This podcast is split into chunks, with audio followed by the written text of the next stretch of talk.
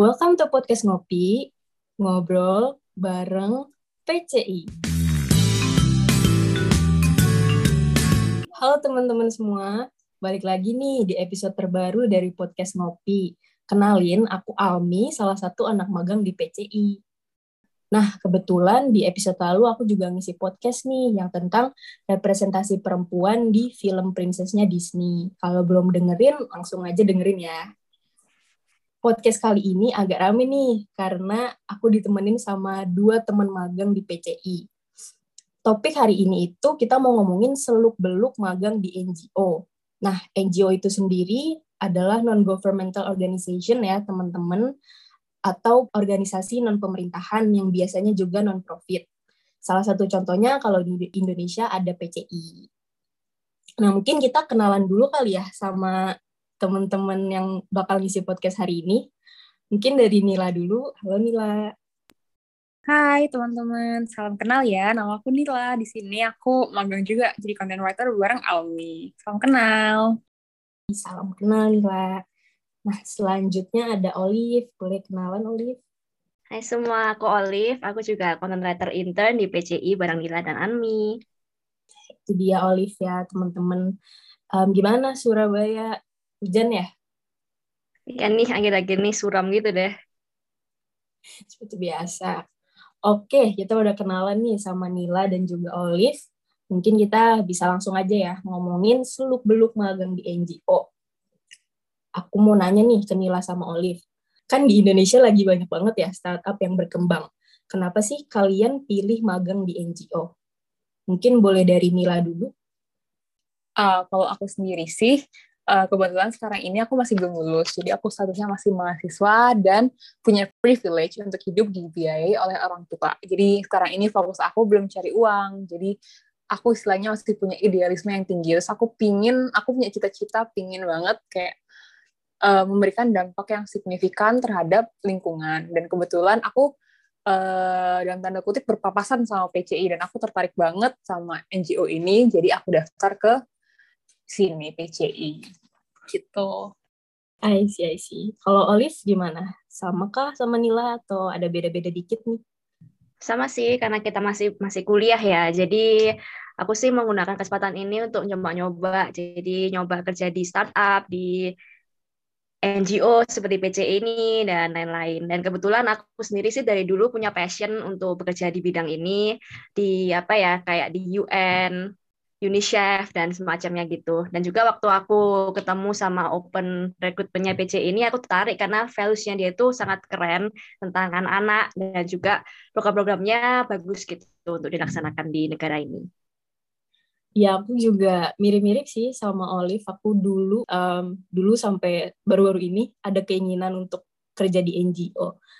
Karena kayak the thought of being useful gitu ya untuk orang-orang di sekitar kita, lingkungan di sekitar kita, dan dampaknya kan juga ke diri kita sendiri ya.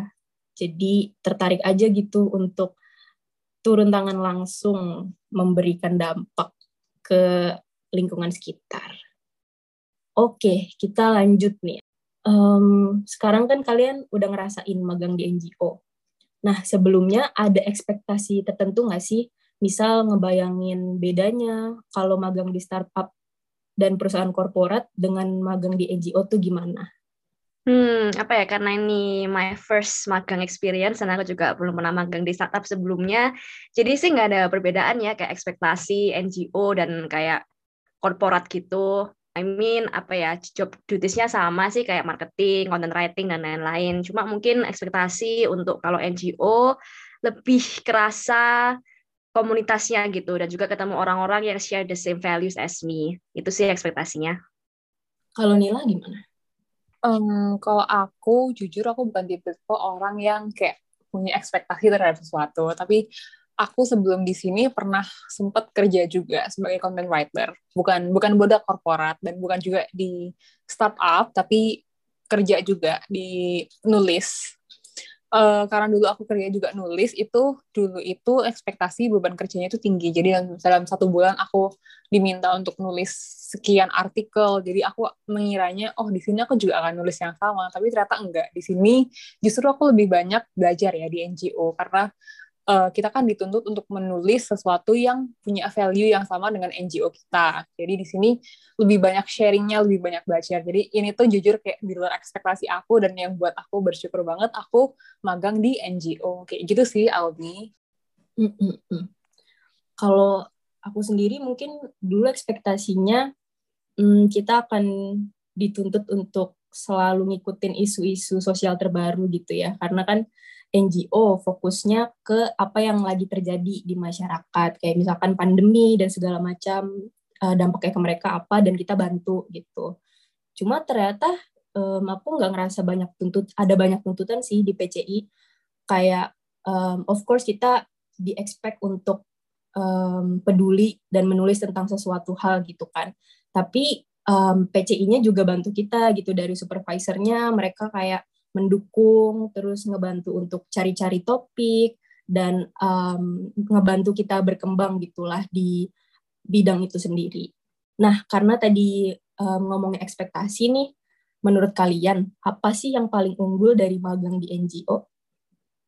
Uh, mungkin untuk keunggulan magang dari NGO ini, impact kepada lingkungan tuh lebih terasa ya. Uh, jadi kita punya tujuan yaitu membantu orang yang marginalized, orang yang butuh. Terus dari situ mungkin buat diri sendiri itu bikin hati itu rasanya kayak lebih bahagia karena kita jadi mikir oh ternyata kita bisa ya give back ke environment, kita bisa do something yang bisa berguna, bisa membantu mereka, tapi nggak cuman omong kosong doang, tapi benar-benar terlaksana. Dan ini juga inline sama slogan dari PCI kalau everyone can do good. Kalau dari aku mungkin itu ya pertama. Asik, bener banget tuh everyone can do good.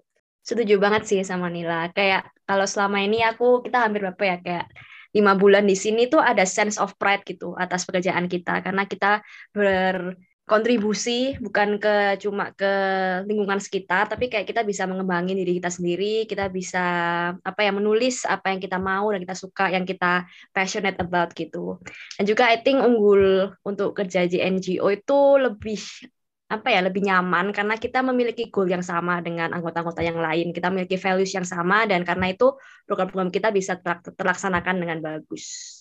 Hmm, setuju banget aku sama semuanya. Mulai dari um, bisa berdampak langsung kan ya ke masyarakat sekitar, ke diri kita sendiri. Terus orang uh, teman-teman magang di PCI ini juga punya value yang sama. Jadi aku ngerasa kalau kita ngobrol tuh bener-bener nyambung gitu. Kayak misalkan um, ngobrol sama tim atau sama departemen itu juga enak banget jadinya setuju banget sih aku sama kata-katanya Olive dan Almi di sini nih. Kalau aku merasa ya di sini di NGO ini dan especially di PCI ini, aku ngerasa kayak dapet keluarga baru. Jadi kayak aku ketemu teman-teman kayak Olive, kayak Almi, benar juga tadi punya value yang sama. Jadi ngobrolnya nyambung, kita kerjaan tektokan itu beres gitu. Tapi on serious note, uh, dapat ilmu baru itu dan bener ya ketemu sama orang dengan value yang sama itu bikin bener-bener bersyukur dan merasa bahwa kita tuh penting dan kita punya impact gitu sih. Setuju sih, kayak di sini aku nemuin second family aku, sebuah sense of belongnya tuh kuat banget gitu. Jadi itu sih keunggulan untuk menjadi NGO karena um, bukan lebih santai sih, tapi mungkin karena kita memiliki insight yang sama, kita memiliki goal, yang sama, jadi semuanya itu kebawa santai, kebawa nyaman gitu, jadinya malah nggak mau cepet-cepetan selesai magang. Ada pepatah kalau kalian kerjain sesuatu yang kalian kerjain, kalian tuh nggak kerja. Kayak nggak kerasa kebeban gitu loh kerjaannya, karena kita do something that we like, jadi lebih ke hobi, I guess. Iya, aku setuju sih kalau kita ngerjain sesuatu yang kita suka jadinya kayak menyalurkan hobi aja gitu kan. Oke oke. Mungkin lanjut ke tips buat daftar magang di NGO kali ya. Karena kan ini lagi zaman-zamannya apa liburan kuliah mungkin ya teman-teman pada mau cari magang. Olive sama Nila punya tips-tips nggak nih untuk daftar magang di NGO maupun di tempat-tempat lain? Um, kalau aku jujur karena sama kayak Olive ini adalah pengalaman magang aku pertama kali, jadi mungkin aku nggak bisa kasih spesifik apa yang sudah aku lalui. Tapi aku ingat banget ini adalah salah satu uh, wejangan dari salah satu supervisor kita bahwa ketika kita nyari pekerjaan itu ada tiga poin utama yang perlu kita pertimbangkan. Pertama ini adalah ilmunya, kemudian cari uh, duitnya, atau kalau nggak duit, carilah benefit yang bisa kita dapat, misalnya koneksi atau skills apa yang bisa kita dapat kembali dari pekerjaan itu. Dan ketiga ini adalah environment-nya. Ketika kita mengerjakan sesuatu yang kita nyaman dan kita merasa dapat oh kita dapat ilmu balik gitu mungkin duit nggak akan jadi uh, hal yang penting selama kita merasa enjoy. Tapi ketika kita nggak enjoy terus nggak dapat apa-apa itu mungkin akan terasa berat. Jadi mungkin uh, tips untuk magang di NGO atau di mana pun adalah ya itu dengerin deh yang misalnya kalian kalian cari itu apa dan stick to your heart. Mungkin kalau dari aku itu sih. Hmm menarik banget. Lanjut Olive gimana nih Olive? Kalau aku sih dulu waktu pengalamannya nyari magang itu aku mentingin background company-nya, values-nya, program-programnya itu apakah sesuai dengan aku. Karena menurutku sebesar gajinya yang dia akan di, diberikan itu kalau kita nggak nyaman dengan workflow-nya itu bahkan bahkan apa ya susah gitu loh nanti waktu kerjanya. Jadi cari-cari tahu yang banyak dari sosmed, website dan banyak deh pokoknya lainnya. Juga waktu kita ngumpulin berkas gitu mungkin jangan bohong ya. Um, menurutku magang itu kita nggak dituntut langsung untuk jadi perfect ini tuh learning bagi kita jadi nggak usah membohongi diri sendiri jangan sok perfect itu karena di sini kita akan dibangun belajar sama-sama iya setuju banget nih sama Olive apalagi tentang ke cari-cari background tempat magangnya ya kayak kita kalau mau daftar sesuatu tuh jangan main daftar aja tapi cari dulu misalkan value tempat ini tuh apa terus juga apakah job desk-nya sesuai dengan kemampuan kamu. Terus mungkin um, dari requirement-nya juga ya kayak berapa jam kerja per harinya itu juga kalian harus sesuaiin ke diri kalian apakah mampu, apakah mau. Terus kalau untuk daftar ke NGO sendiri, um, aku ngerasa akan jadi poin plus banget kalau kalian tuh udah punya pengalaman volunteering. Kayak misalkan di kampus pernah ada kegiatan pengabdian masyarakat gitu, misalkan bakti sosial atau ngajar anak-anak desa, itu bakal jadi poin plus banget karena um, dari diri kamu udah kelihatan nih, oh dia emang ada ada minat atau keinginan untuk um, terjun langsung gitu kan. Nah itu tadi kita udah ngomongin tips-tips ya, mungkin untuk penutup, um, aku pengen nanya ke Olive sama Nila, kenapa teman-teman di luar sana harus daftar magang di PCI? Karena PC itu family buat aku, second family di sini bukan cuma sekedar tempat magang atau kayak company-company biasa, tapi di sini aku benar-benar merasain ini apa ya ini first home aku untuk melanjutkan karir ke depan gitu. Aku dituntut belajar dan juga mengerti gitu, mengerti tentang dunia per NGO-an dan juga apa yang aku tulis di konten aku. Lalu di sini anak-anaknya seru-seru banget guys, walaupun kita WFH, tapi kita tetap chat, meeting gitu enak kayak apa ya seperti teman biasa gitu deh. Jadi bukan cuma coworker, tapi benar-benar friends and family. Dan juga di PCE ini kan bisa nulis sebagai aku sih sebagai content writer, aku bisa nulis apa yang aku mau walaupun tetap harus sesuai ya dengan guideline-nya, tapi topik-topiknya itu sesuai dengan apa yang aku mau jadi sehingga konten yang aku buat tuh menjadi bagus gitu karena aku benar-benar suka apa yang aku tulis. Gitu deh. Um, aku setuju ya kayak yang apa yang dikatain Olive sebelumnya. Tapi yang paling penting selama di PC ini aku merasa didukung. Jadi aku merasa didukung untuk berkembang sesuai dengan passion aku dalam menulis terus aku merasa didukung untuk berkembang uh, di luar comfort zone aku. Kayak misalnya nih di PCI kan aku magang sebagai content writer intern.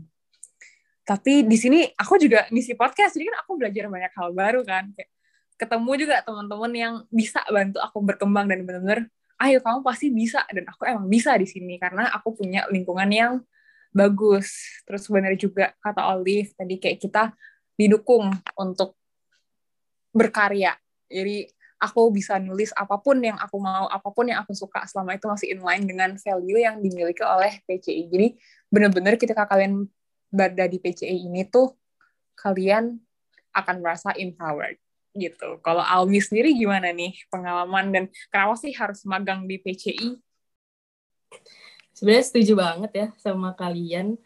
Mungkin kalau dari sisi sebagai content writer sendiri, benar kita bisa bebas berekspresi gitu kan. Karena kita nggak diminta menggunakan bahasa yang baku atau gimana, jadi kita bisa berasa ngobrol aja gitu sama audiensnya. Itu satu. Nah, kedua mungkin um, yang jadi highlightnya buat aku, jam kerja di sini santai sih. Kayak spoiler aja, kita sehari kerja cuma 4 jam. Itu pun masih bisa diatur sama anak magangnya masing-masing. Kayak mungkin ya um, dalam seminggu sekali kita ada meeting, tapi di luar meeting kan kita bisa ngerjain job desk tuh sesuai ketersediaan waktu masing-masing gitulah. Um, jadi menurut aku ini sebuah poin plus banget sih karena kita kerja, waktu kerjanya fleksibel dari rumah, tapi selain itu kita juga masih bisa berekspresi, kita dapat ilmu baru, dapat skills baru, dapat teman-teman baru juga yang benar-benar klop gitu, nggak nggak kerasa jauh. Padahal kayak aku Olive sama Nila kan jauh ya, aku di Depok, mereka di Surabaya, tapi um, kita kalau ngobrol enak aja gitu, kerasa deket, asik. Mungkin itu tadi ya beberapa seluk-beluk magang di NGO dan PCI itu sendiri, kita udah ngomongin beberapa ekspektasi dan juga keunggulannya yang ternyata keunggulannya banyak banget ya mulai dari dapat teman baru keluarga baru dapat ilmu skills dan juga um, waktu kerja yang fleksibel Terus kita juga udah ada beberapa tips tadi buat teman-teman yang mau daftar magang dan juga terutama di NGO. Makanya nih, jangan lupa daftar magang di PCI. Kita akan buka lowongan lagi bulan Agustus. Catat ya tanggalnya. Nah, makasih banget buat Olive sama Nila udah ngobrol-ngobrol hari ini buat ngebahas magang di NGO. Kalian kira-kira ada penutup gak? Iya, kalau dari aku sih, jangan lupa baca artikel-artikel di website-nya PCI. Ada tulisan aku, tulisan Almi, tulisan Olive. Terus-terus kalian pasti suka baca artikel-artikel di sana karena benar kata Almi tadi itu bukan bahasa yang benar-benar baku. Kita benar-benar bisa nulis uh, fun writing. Jadi kita ngobrol sama kalian melalui tulisan-tulisan kita. projectchild.ngo. Kalau mau baca-baca artikel ada di bagian news guys, jadi kata yang lain jangan lupa dari PCI karena kita akan welcome kalian layaknya sebuah keluarga dan kalian bisa berkembang di sini juga sebagai anggota keluarga kita yang paling baru. Yeay. Oke, kalau gitu sekian dari podcast kita hari ini. Semoga nggak ada salah kata ya. Kalau misalkan ada, ya mohon dimaafkan. Selamat daftar di PCI, teman-teman. Dah. Bye-bye semua. Ya.